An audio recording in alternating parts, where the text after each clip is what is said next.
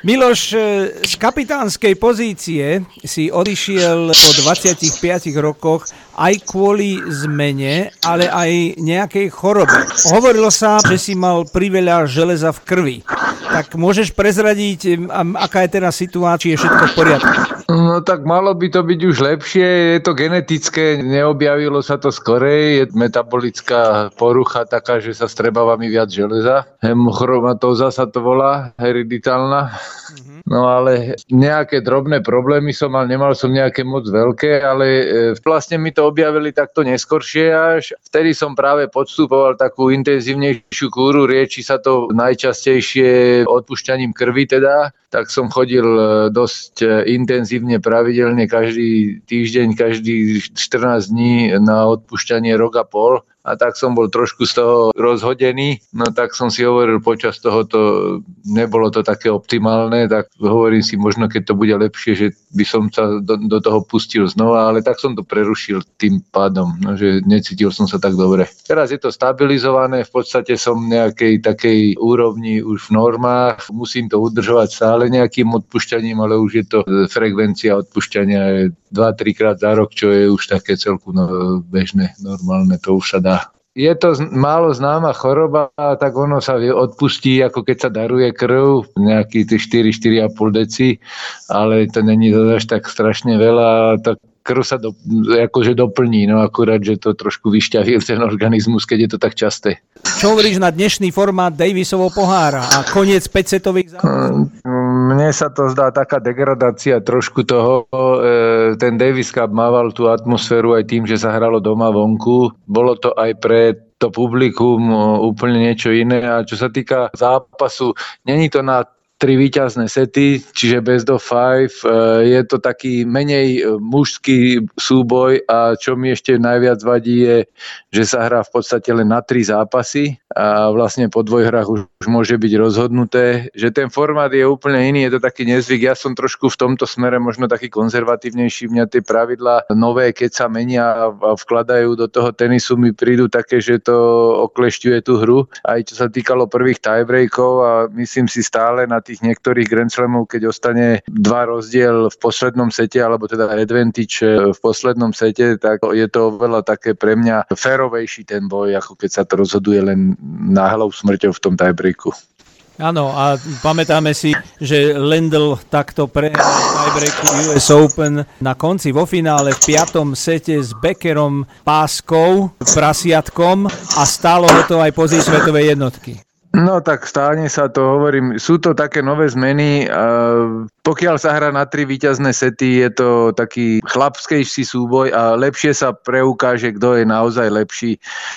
Tieto e, skracovania a také náhodnejšie stavy mi prídu, že je to pekné, atraktívne možno pre ľudí na, na krátko, ale nie vždycky to zobrazí naozaj tú výkonnosť alebo tú kvalitu toho hráča. Niekedy sa skorej podarí aj tomu slabšiemu krátkodobo uhrať nejak tú prevahu nad tým súperom, by som povedal. Ale čo sa týka toho formátu, aj tým, že sa to hrá turnajovo, ten Davis Cup, je to také, by som povedal, menej atraktívne, hlavne pre ľudí z krajín, ktoré nemajú tam zastúpených divákov, alebo hrá dve krajiny proti sebe, ktoré nie sú tak buď atraktívne, alebo sú úplne z iného konca planéty a, a hrajú tak tým turnajovým spôsobom. Takže veľa tých zápasov mi príde, že, že že stráti takú tú atmosféru a celkový ten duch toho Davis Cupu sa úplne mení. Je to taký turnajový systém a neviem, no bolo viacero možností, aby tí hráči nemali toľko veľa odputaní celkového okruhu turnajov ako počas toho starého Davis Cupu, že to majú počas jedného týždňa odohrajú, ale nakoniec to skončilo tým, že majú dosť veľa zápasov aj tak. Pomerne dosť dlho to trvá, ten turnajový systém hrajú skupiny s každý s každým. Je to svojím spôsobom náročné, ten týždeň je oveľa náročnejší, ako keď sa hrá len samotný ten víkend a aj tá atraktívnosť teda je, je oveľa nižšia, by som povedal, z môjho pohľadu, ako nechcem nebudem to hodnotiť za všetkých. No ale väčšinou tieto úpravy sa robia kvôli televíznym spoločnostiam, ktoré by najradšej mali ten tenis nejak podobne ako fotbal alebo nejaký šport, ktorý sa hrá na čas, že presne vedia, že za hodinu a pol bude koniec. No lenže to tenis je, čo sa týka počítania, úplne iný. Tam môžu byť dlhé výmeny, môžu byť krátke výmeny, môžu byť dlhé sety, môžu byť e, dlhé gemy ten zápas sa nedá predikovať, ak bude dlho. Aj keď urobili všetky možné opatrenia, tak tá výmena vždycky je iná, keď sa stretnú dvaja hráči, čo udržia loptu a, a treba dvaja hráči, ktorí hrajú servis volej a ešte potom môže byť preváha taká, že jeden vie brejkovať druhého a niektorí zase nebrejkujú a je to do nekonečna. Takže v tomto smere samotná tá podstata tej hry a to počítanie neumožňuje to, aby sa ten e, tenis do nejakého časového limitu vtesnal. A v tomto smere si myslím, že pokiaľ by sa nestala nejaká úplne iná razantná zmena, ktorých sa už veľa skúšalo, tak sa to nikdy nepodarí. A všetci najradšej spomínajú na tie dramatické zápasy, na tie dlhé peceťaky, keď sa to koľkokrát ťahá. Tých dramatických chvíľ je tam strašne veľa. Nestačí tam jedna lopta náhodná nejaká a je rozhodnuté o všetkom nejaký mini break alebo podobne. Ľudia potom e, o tom rozprávajú celé 10 ročia, že aký to bol zápas. No, takže v tomto smere si myslím, že ten tenis je špecifický a nedá sa to tak upraviť ako niektoré tie iné športy, čo sa hrajú naozaj na polčas, na čas a presne je to dané, jak to dlho bude. Ako sme už spomínali, najviac si ľudia pamätajú tie Grand Slamy a tieto Davisové zápasy a dokonca teraz sú dvaja kohúti na jednom smetisku, pretože iba o pár týždňov sa začne ATP Cup, pohár ATP, čo je podobná súťaž, 16 krajín v štyroch skupinách a hrajú to takisto ako tento Davisov pohár na konci. Tak ono vždycky tá ITF a ATP mali svojím spôsobom aj takú zdravú konkurenciu, aj nejaké také tie doplňujúce turnaje, každý ten e,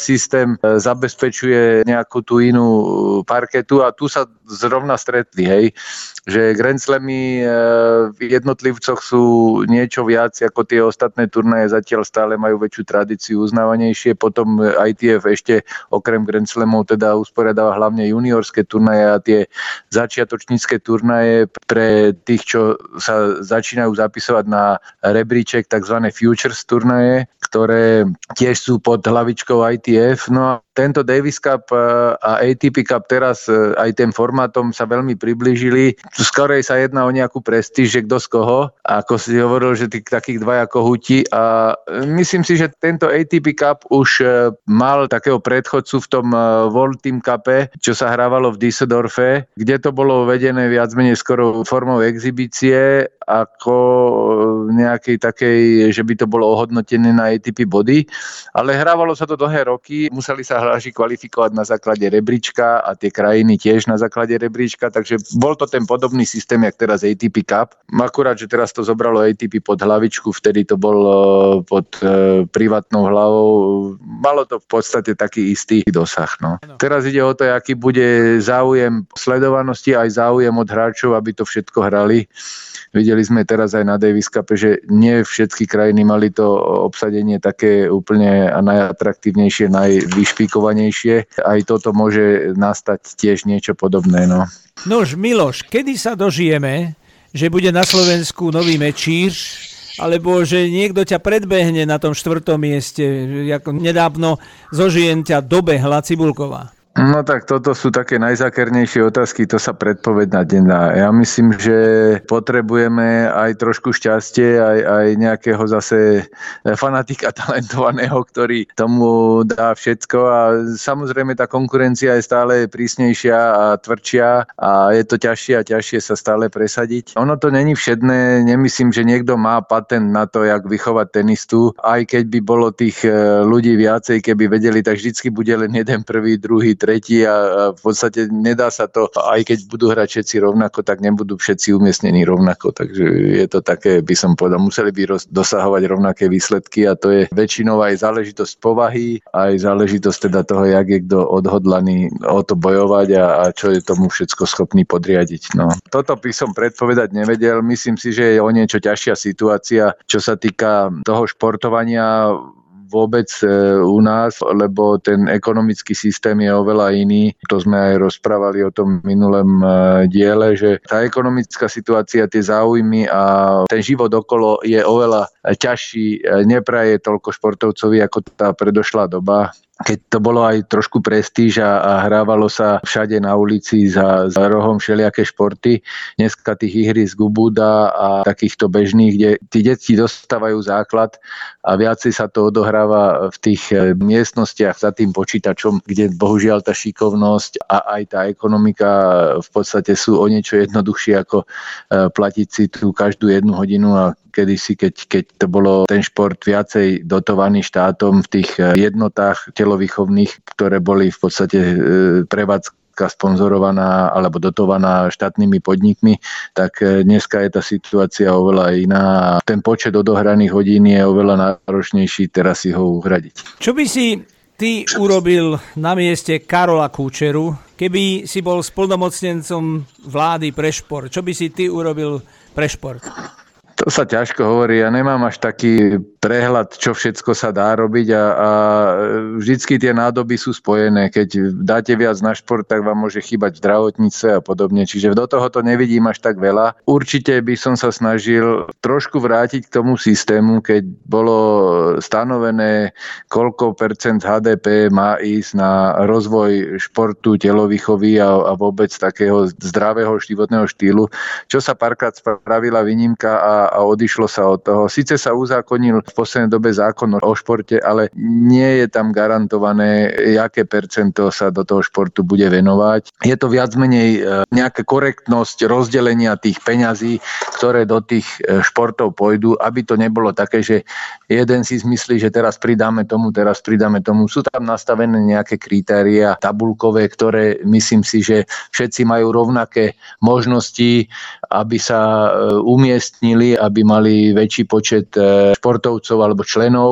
a všetky športy myslím. A na základe týchto ukazovateľov sú potom tie športy aj, aj viac dotované a teda na základe tých dosahovaných výsledkov a počtu ľudí a podobne. V tomto smere sa spravil taký dosť dobrý krok, si myslím, že nemôžu tam vzniknúť len nejaké také politické prehmaty. Samozrejme vôľa na pár percent tam vždycky také ostáva, aj čo sa týka rozvoja, ale myslím si, že, že na ten šport sa venuje oveľa menšia pozornosť, ak sa venovávala zo strany štátu. Teraz je ten šport dosť podporovaný, čo sa týka reprezentácie reprezentácie, ale čo sa týka tej prípravy pred reprezentáciou takého toho bežného, masového, lokálneho športu, z ktorých potom sa vyberajú tie talenty do tých reprezentácií a podobne, tam to dosť odpadlo. No. Urobilo sa párkrát výnimka, to viem, že toto by som sa snažil trošku vrátiť naspäť, aby to nejak takto bolo a potom neviem, jak financmajstri alebo lepšie minister financí má tie daňové reformy a všetko, lebo myslím si, že také projekty, ktoré sú pre štát e,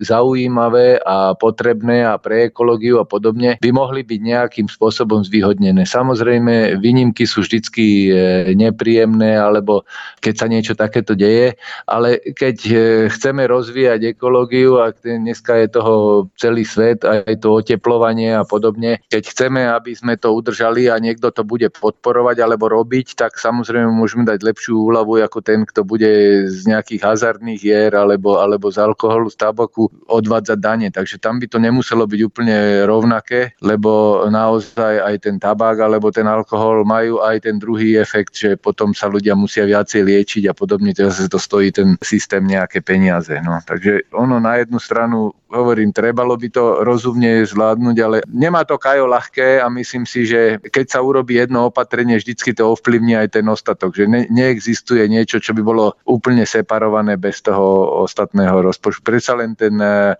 rozpočet celý je nejaký balík štátny. Jak sa nakopí, jak sa rozdelí, tak keď sa niekde pridá, niekde to bude chýbať zase. Takže v tomto smere to treba skoordinovať veľmi citlivo a určiť aj tie priority, ktoré sú tam a to nezáleží len od splnomocnenca pre šport. Splnomocnenec pre šport môže akože bojovať o to, aby to bežalo, fungovalo, aby ten šport išiel dobre a bojovať o tie podmienky, ale samozrejme tieto ostatné veci musia odsúhlasiť aj tí, tí ostatní, ktorí sa starajú na, o tie ostatné odvetvia a musí sa to skoordinovať eh, rozumne.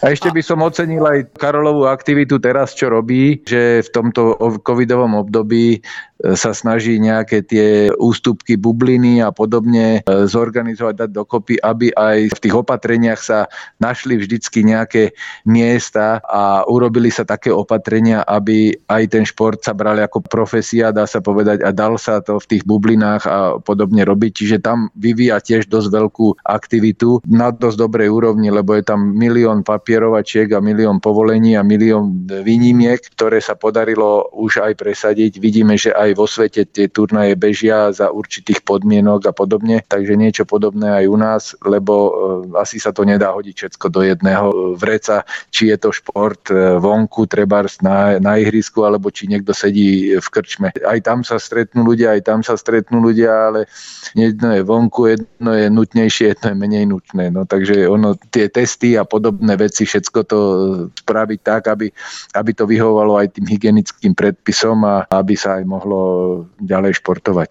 Ty ako blízky človek Vajdovi, v čom vidíš také tajomstvo úspechu Maroša s Djokovičom? No, jak ja sa stávam taký názor, že najväčší úspech na tom, že ten hráč má dobré výsledky, nemá len tréner, ale väčšinou je to samotný hráč. Väčšinou ten hráč urobí lepšie meno trénerovi, ako, ako tréner dokáže toho hráča vyloženie z ničoho vypiplať. Vždycky je ten základ potrebný, že musíte mať dobrého hráča alebo dobrý materiál, aby sa s ním dalo viacej hýbať a urobiť. Ale Maroš by som povedal, že je veľmi priateľský, je veľmi obetavý, hoci kedy v hociakom období, čase, či v noci, či kedy, keď sa jedná o tréning, že treba niečo urobiť, tak je vždycky ochotný a zapadol k Ďokovičovi veľmi dobre, že je ako keby člen rodiny. Videl som to aj na Ďokovičovi, že sa na Maroša veľmi vypitoval, keď bol na Olympiáde a Maroš tam nešiel. Mal tam svoj tým zo svojho štátu a nejakých svojich e, sparingov, ale strašne bol zvedavý, čo sa deje s Marošom a jak sa má, čo robí a viem, že Maroš mu posielal vtedy nejakú drobnosť, čo potreboval na hranie, nejaké veci, tak e, sme sa o tom bavili a videl som na jeho očiach a na ňom, že, že je na toho Maroša naviazaný naozaj ako nejakého blízkeho príbuzného. Djokovic hovorí, že tisíce kvalitných futbalistov si zarobia na živobytie, ale len sotva stovka tenistov môže prežiť a ostatní sa trápia. Aj vieme, môžol si to vidieť treba aj na svojom synovi, ktorý sa pohyboval niekde okolo 150-200. Aký život majú tí tenisti za stovkou? Dá sa prežiť? Myslím si ešte, že za tou stovkou do tej 150 sa dá prežiť, dá sa niečo možno aj drobné, drobné ušetriť. Záleží teda, aký program si ten hráč robí, aké destinácie si vyberá, aké má náročné tréningy, akého kouča drahého a podobne. Že ak si to vie zmanéžovať a či si vyberá aj nejaké treba na doplnenie financií nejaké exibičné ligy alebo niečo také by som povedal, kde má zaplatené aj mimo mimo e, tých zápasovej typy, ale za tou 200 je to všetko už by som povedal stratové, pokiaľ nemáte nejakého donera a, alebo nejak dobré zázemie rodinné, tam už je to viac menej e, dotovanie turistického ruchu, by som povedal viac menej, lebo za tou 200 keď ste, tak nemáte takú šancu tie body, čo hráte a tak na Prizmanoch zarobiť toľko, koľko sa tým cestovaním minie. Čiže v tomto smere ešte iný problém ja vidím. Toto má Ďokovič pravdu, s tým súhlasím, ale vidím tam ešte druhý problém, ktorý možná niečo podobné zažíva golf, ale ostatné športy majú väčšinou dlhodobé alebo ročné alebo 5-ročné zmluvy s hráčmi, či sa týka fotbalistov alebo hokejistov alebo basketbalisti alebo podobne, ale tenisti to je jak lotéria. Sa vám darí, ste na výsilni, dobre, zraníte sa, máte poistku možno, ale nesedíte na žiadnej lavičke, že by vám išiel plat alebo niečo také. Maximálne môžete dostať od poisťovne. Po pol roku alebo po roku vám body takmer vypadnú a idete začínať od znova úplne. Tam je síce chránený rebríček, ktorý po vyliečení klesnete o, o kus, môžete si zobrať pár nejakých kariet, asi na 8 turnajoch môžete použiť ten ochranný rebríček a to trvá tiež jeden rok, ale vlastne začínate takmer od znova. Takže v tomto smere si myslím, že je to veľmi náročné náročné veľa ľudí si to neuvedomuje, že, stačí vypadnúť na pol roka a nemáte nič garantované. Stratili ste sa z tých pozícií, čo, čo ste boli a nedostávate sa do tých veľkých turnajov a podobne. Takže toto je ešte, ešte ďalší aspekt, ktorý e, v iných športoch až tak nezažívajú. Samozrejme, keď je dlhodobejšie zranenie a aj vo fotbale, e, tak e, dostáva možná, že menej, ale stále dostáva nejaký plat a keď začne byť fit, normálnu výkonnosť, tak môže normálne sa zapojiť do toho družstva a do zápasov a už, už mu bežia normálne prémie, jak bolo dohodnuté. Kdežto tu u toho tenisu e, ste zvyknutí, že ste na nejakom 15. mieste zrazu sa ocitnete po tej chorobe alebo po tom zranení na nejakom 400 a tam už ste zase v období, kde už vám nejde ten istý plat ako vtedy a kde, už na tých turnajoch zarábate úplne iné peniaze, úplne iné body sa hrá a zase to trvá rok, dva, než sa treba vôbec dostanete na tú približnú úroveň, čo ste boli predtým a možno, že sa to ani nepodarí. A teraz tu mám takú jednu dlhšiu otázku, ale počúvaj pozorne. Slovenka Benčičová vo Švajčiarsku, ruský Keninová Anisimová v USA, Rus Šapovalov v Kanade, Rus Zverev v Nemecku, Polorus Cicipas v Grécku, Čech Kordal v USA, to sú Slovania v rôznom svete. A keď ešte pridáme Djokoviča, Medvedeva, Rubleva, všetky tie Rusky a sedem Češiek v prvej 50 na mieste je otázka, že v čom je tajomstvo obrovského slovanského talentu, úspechov slovanských národov. No, tak tam by som videl ešte aj tú podotázku, že dneska v tom globálnom svete sa ľudia stiahujú, hľadajú si bývať cestovanie jednoducho, kde sa im páči a keď majú na to zázemie, tak to je jedna vec, že už som si veľakrát zvykol, že pozerám na mená a podľa mena by som nikdy v živote nevedel, že môže niekto s takým menom byť treba zástupca alebo reprezentant toho ktorého štátu, že veľakrát sa na tom až smejem, aké absurdné e, kombinácie tam vzniknú, ale je to tým životným štýlom. No a čo sa týka tohoto, na to by som až tak veľkú odpoveď nemal. Každý ten e, národ alebo, alebo skupina zažíva svojím spôsobom nejakú takú tú renesanciu, jak by som povedal. V takých tých periódach, sinusoidách e, sa darí viac a menej.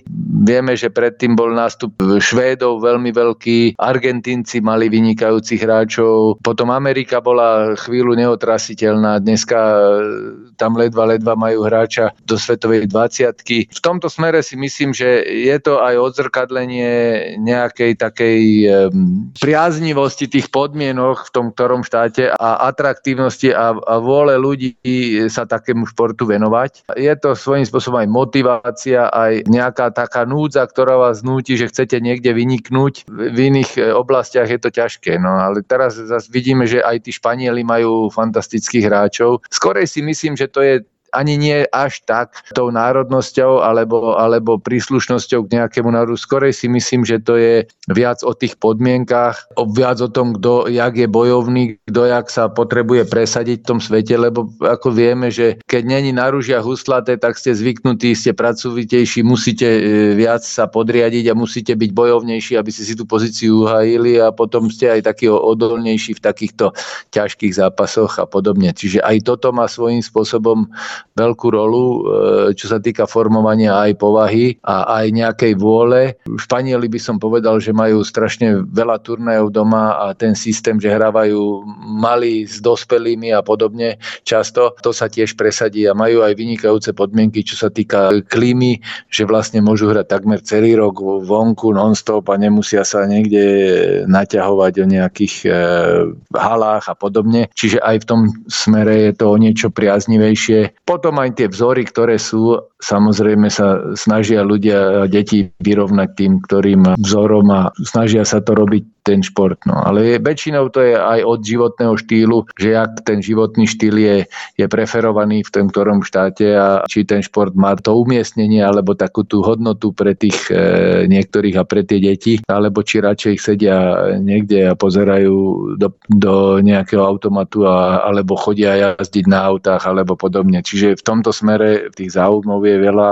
Každý ten e, úsek hrá rolu. Takže v tomto smere by som vyzdvihol Slovanov, že, že vedia byť bojovní, vedia sa presadiť a sú e, národy, ktoré by som povedal sú šikovnejšie na šport. Slovania majú aj tieto vlohy tiež veľmi dobré a veľkú výhodu majú tie veľké štáty, hej, ako je to Rusko a podobne. To, že sa presadia aj v Amerike alebo podobne, tak, alebo či už v Kanade, vieme, že, že tieto veľké štáty majú to sebavedomie o niečo vyššie. Pomáha im to tiež v tých ťažkých momentoch, že, že si viac veria. To je tiež veľmi dôležité. A na záver všetkého som si nechal také výroky slávnych a tvojich súperov, veľkých hráčov a ty len tak vtipne poznamenaj, lebo okomentuj, čo si o to myslíš. Napríklad, Boris Becker povedal, že Mečíš, ten hrá taký neobyčajný štýl, ale vždy vás dostane. Musíte hrať proti nemu takticky, lebo keď hráte iba tenis, tak prehráte.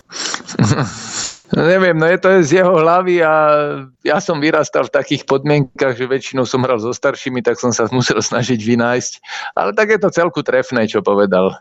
No, potom Brad Gilbert, Egesiho coach bývalý, hovorí, že Mečír vyvolá dojem, že nie je na zápase mysľou a necháte sa učičíkať a je to veľmi nebezpečné, lebo prehráte. No tak vidíte, každý má na to iný pohľad. Samozrejme, záleží, že či, ja by som povedal zo svojho pohľadu, záleží, že či vám tá superová hra viac alebo menej vyhovuje a či ste schopní nájsť tú protizbraň. Sú typy hráčov, proti ktorých sa aj mne zle hralo a veľmi nad tým nerozmýšľali a hrali si svoj tenis a sú typy hráčov, proti ktorých sa mi hralo zle, vedeli tú loptu točiť tak, ktoré, jak mi to bolo nepríjemné, alebo vedeli hrať takou razanciou, ktorá mne treba nevyhovovalo a potom ešte záleží od toho, jak boli schopní čítať hru a kryť kurt. No, takže v tomto smere tých aspektov je viacej, ale to bol Gilbertov pohľad, lebo veľa ľudí mi povedalo, že som vyzeral na tom kurte, keby som sa nesnažil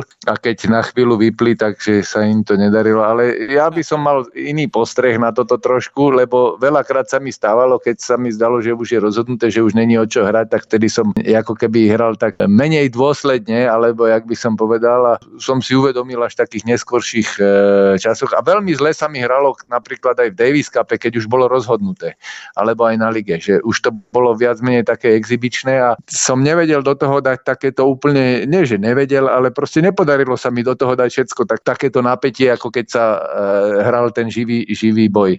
Áno, tu má McEnroeva, keď si ho spráskal v tom Dallase, hovorí, že dúfam, že si s ním ešte zahrám a že mi podhodí nejakú kosť. Tak e, s McEnroe sme hrali veľakrát, bol veľmi šikovný, vedel hrať e, výborné varianty na sieti, vedel hrať aj dosť, dosť zozadu, ale tiež nie. Každý deň mal svoj optimálny deň, nie každý deň mu to išlo úplne najlepšie. A e, ja som mal dosť veľké výkyvy, tiež môžem povedať. Neviem prečo, neviem čím to bolo, ale v mojej výkonnosti som zaregistroval, že som bol schopný vyhrať turnaj, potom som bol schopný prehrať v prvom, druhom kole veľakrát. Aj sa mu to podarilo mi to potom vrátiť vrátiť viackrát. Takže ono to má pravdu a myslím si, že ale každý ten e, živý organizmus je, je, len živý organizmus, není to počítať a má nárok e, byť aj e, slabší, unavenejší alebo v menšej pohode. Proste, že tá forma nemusí byť vždycky taká optimálna. Tony Traber, slávny hráč a potom televízny komentátor v zápase povedal, že ešte som nevidel takého vysokého hráča sa takto šikovne pohybovať. No tomu ďakujem za, za lichvotky.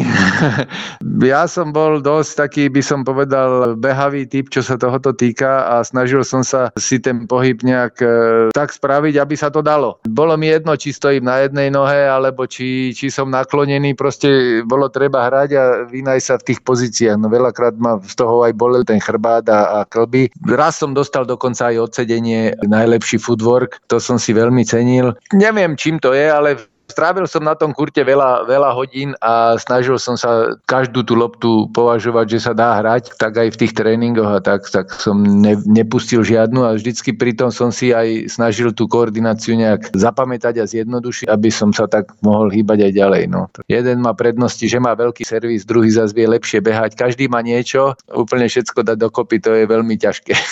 Áno. Kamarát Vijay Amritráž hovorí, že Miloš to je taký veľmi pri priateľský chlapec, obľúbil som si ho, mám rád jeho vystupovanie, ale nemám rád jeho tenis. tak Vijay bol veľmi inteligentný, myslím si aj e, šikovný hráč. Nehrali sme spolu proti sebe veľakrát. Na Olympiáde sme hrali štvorhru, hrali sme v Davis Cup proti sebe. Hovoril, tiež bol veľmi priateľský, tiež sa s ním veľmi dobre rozprávalo vedel prijať aj prehru, aj vedel oceniť výkon, takže bol taký veľmi aj zdvorilý a povedal mi jednu vec, že, že ešte nikto mu kanára doma na Davis Cup nedal, že vo, vo svete áno, ale doma pred vlastným publikom. A mne sa to podarilo, tak mi to hodili ako veľký kompliment. No, ale zvyčajom bolo fajn, tak už mal svoje roky, keď sme proti sebe hrali. Indovia boli veľmi, by som povedal, technicky založení, aj keď ten štýl nevyzeral úplne najtechnickejší, ale boli schopní zahrať veľmi citom, loptu a, a vedeli dobre umiestňovať aj takticky. Na mňa vtedy tá razancia nestačila, že tými nohami som tie technické lopty vedel vychytať a, a dokonca mi veľmi dobre išiel vtedy return, si pamätám, tak e, to mal ťažké no, potom. Cvilander hovorí, že Mečír ten bude svetovou jednotkou, vyhrá Grand Slamy a nepotrebuje ani kouča, lebo má lepšiu hlavu než mnohí tréneri. No tak uh, Mac bol tiež veľmi priateľský zdvorilý, tak ďakujem mu za takéto lichvotky. No vidíte, nepodarilo sa mi byť svetovou jedničkou. S Macom sme hrávali veľa zápasov, on ma porazil zo začiatku veľakrát, potom ja som jeho porazil, ale potom sme sa tak striedali. Toto vystihol, že som nepotreboval veľmi trénera, lebo vždycky som si všetko snažil ušiť na vlastnú mieru, aj keď som nejakú tú radu dostal, aby mi to čo najlepšie vyhovovalo. Jak som povedal, on bol svetová jednička aj nie, no takže niekedy ma mal obavy z toho, ťažko sa mu proti mne hralo, ale to zase hovorím, že zase je to hra na hru. No. Niek- niektorým hráčom ste schopní eliminovať tie jeho zbranie a niektorým hráčom nie. No takže jak to vyjde, ktorý deň. No, bol taký, že Glenn Michibata, kanadský hráč japonského pôvodu a ten povedal, že táto veľká mačka si na vás počká ako na korisť a pritom vás nechá v zápase tam vykrvácať. To som už čítal niekde, to som počul, kto si mi to napísal. S Glenom sme hrali, to sme boli ešte tak mladší, to som len prechádzal sa mi zdá z dorastu na, na mužov. Zas je to jeho postreh, no tak e, ja som sa snažil nájsť tú slabinu toho hráča a svojím spôsobom to tak aj charakterizuje niektoré tie, tie výroky aj, aj toho Glena, že aj ten dravec v podstate, keď útočí na tú korisť, asi musí využiť všetky slabšie stránky a všetky tie svoje prednosti, aby ten boj nemal taký ťažký a aby to nebolo také ohrozujúce pre toho dravca samého. No. Takže v tomto smere, keď nájdete tie slabiny a, a necháte ho, aby sa v nich mordoval sám, tak vlastne vám aj príde často a to je asi niečo, čo možno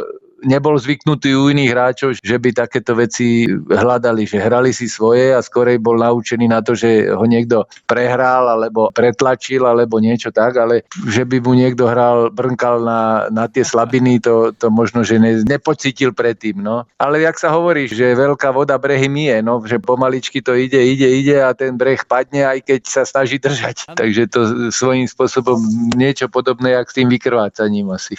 Potom je tu jeden výrok Miloslava Meč Mečíra hovoril si v Dallase, keď sa ťa pýtali po zápase na kouča, hovorí, že je pre mňa výhoda, že nemám trénera, lebo aspoň nech si ostatní lámu hlavu a čudujú sa, že prečo.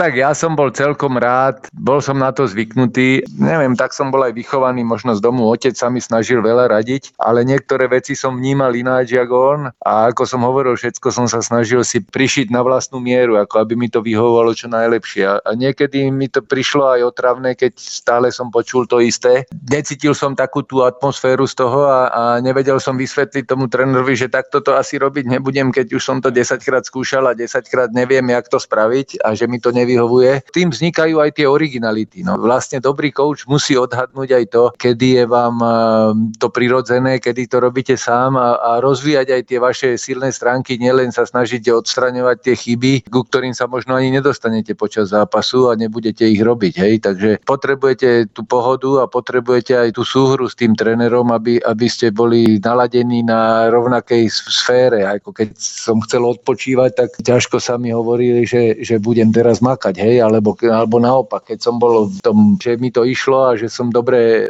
mohol zaberať a, a cítil som, že tréning je dobre, tak keď ma niekto vtedy prerušil, tak mu poviem, že je na hlavu padnutý a že idem hrať na vedľajší kurd ešte znova pokračovať, lebo teraz to, sa to na mňa lepí. V tomto smere musí byť aj dobrá spolupráca a musia byť aj naradení, lebo niekedy sa chcete oddychovať a, a byť e, zavretí do seba a niekedy sa chcete zabávať. No a to je to isté aj na tom tréningu a to je to isté aj pri tom oddychovaní a naladení sa pred zápasom. Takže počúvať nejaké pokyny keď e, ste niekde úplne v inej dimenzii e, sa orientujete, tak je to také viac rušivé niekedy. No. A na záver som si nechal jednu kuriozitku z turnaja vo Washingtone. Televízny hlásateľ oznámil divákom, že istého Miloslava Mečíra hľadajú. Mal už nastúpiť na zápas a už rozhodca išiel dávať e, default, diskvalifikáciu, ale údajne ho našli hrať sa v areáli s korytnačkou. To neviem, to si nespomínam. To mi tak pripadalo, že zo žiackých časov, keď sme boli na moste v Přerove a už vyhlasovali a hovorím, však to je ešte čas, lebo to je len príprava, tak som pomaličky sa zobral z toho mosta, kde sme sledovali ryby a krmili, hádzali sme im tam všelijaké rohlíky a niektorí aj háčik tam hodili do, dolu do vody. Ale to bolo v rámci nejakého kolektívu. Ale tak ja som bol vždycky badateľ a pamätám si, že tam boli nejaké potvočky a jazierko, tiež korytnač značka není v našich končinách nejaká bežná, takže je to možné, že som tam niekde takto bol, ale nespomínam si, že by to bolo na, na default alebo niečo, ale to, že som sa zadíval, to si viem predstaviť. To, to, to by na mňa pasovalo. Áno, no, niekde Washington DC nejaký turnaj to bol, ani som si nenapísal rok, ale eh, tak stalo sa, na čo. Tam som veľakrát nehral, lebo vo Washingtone bol, boli strašne horúčaví, bolo to tesne pred US Open a si pamätám, že som tam musel meniť tenisky, lebo mi tam čvachtalo, ako keby som chodil po roztopenom snehu, takže som mal tak, no, hovorím, pred US Open potrebujem sa trošku viac pripraviť a nesmiem byť už moc unavený, tak som ten turnaj potom už vynechával. To som hral asi len jeden alebo dva ročníky. E, úspešne sme dorazili do konca. Veľmi pekne ti ďakujem, bolo to 7 večerov. Dozvedeli sme sa to sú fantastické zážitky. Ďakujem ti veľmi pekne. Dobre, môj Miloš, tak všetko dobré. Maj sa, Andrej, ahoj.